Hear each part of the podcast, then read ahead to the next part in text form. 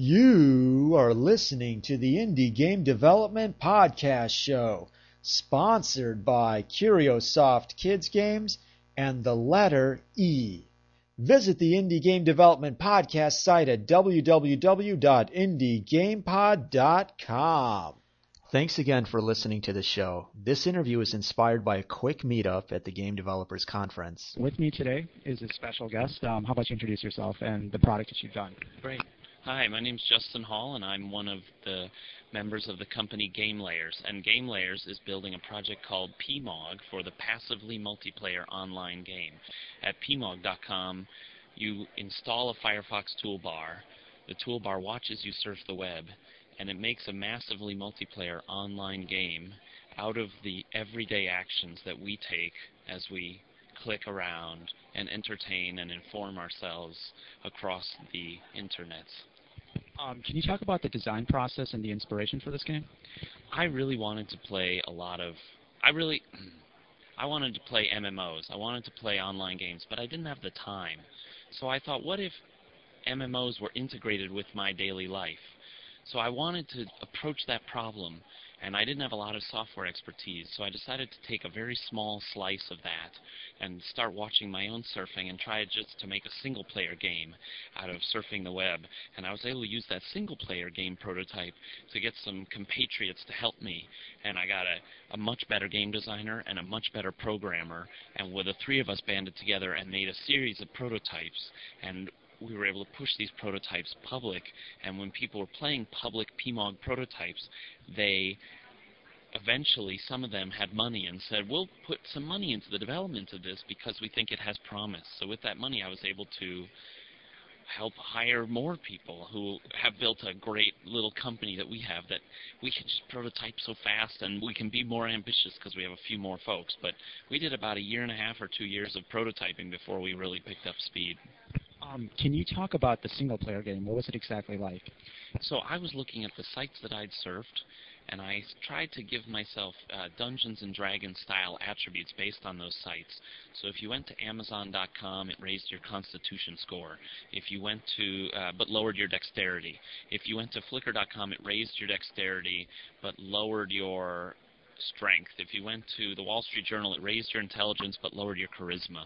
So these were all sort of arbitrary designations that I'd made that were just to see what kind of a player profile I would have. Well, I saw that I had a different profile from someone else who had a different profile, and so watching these profiles take shape gave me a sense that there was something fun here in passively watching your profile take shape as you surf, but that I it needed more you still needed something to do. And that's what our game designer, Merci Victoria Grace, has contributed, which is that she built, she architected a set of tools where, as you're surfing the web with our game, you can basically leave traps or treasure for people who follow in your footsteps. So if you go to google.com, you say, I'm going to lay a trap here. The next person who comes to google.com will spring this trap, and the, that affects your inventory and their inventory, and, and the game is back and forth with these little items and tools that you can use to annotate the web. You mentioned that um, your team is prototyped for one or two years on the multiplayer aspect. Can you talk about the evolution of the design or the game through those, you know, one or two years?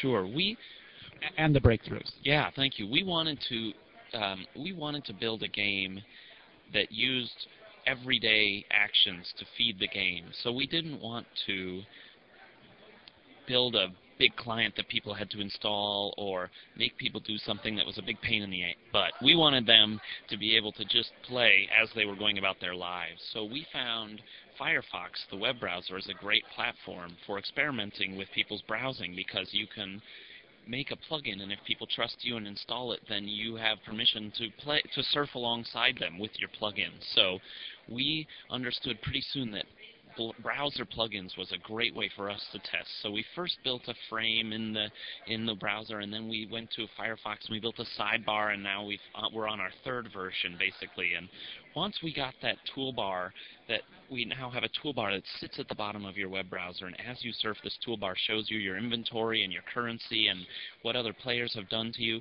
That was a breakthrough for us because it was the game was there when you wanted it, but you could also hide it and make that little toolbar go away, and so it was so flexible but always present. And that's exactly the type of game experience we were going for: flexible and always present.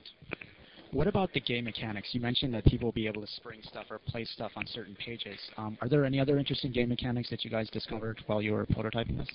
Yeah, we discovered that if people are traveling across the web, they're often collecting information or they're following up on their ideas or their passions. And so we designed a framework of mission making so people can basically establish a trail through the internet that other people can follow their mission. So it's almost, you know, like coming upon someone and you I look at your profile and I see that you're very interested in independent game development. Okay, so I'm going to take your mission and that will be a way for me to learn about this thing that you've collected web links about and collected good game development and I could find all that by following your mission and the mission is a part of your heads up display that's in our browser plugin.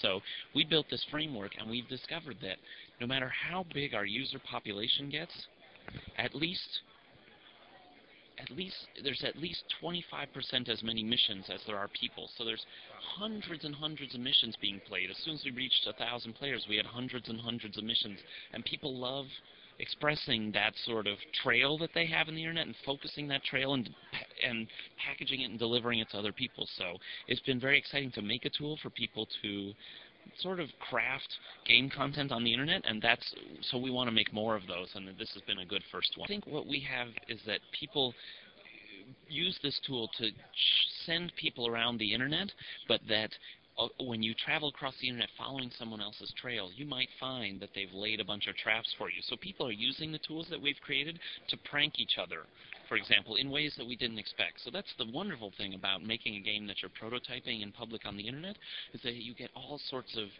emergent behaviors and people creating stuff that you never would have anticipated.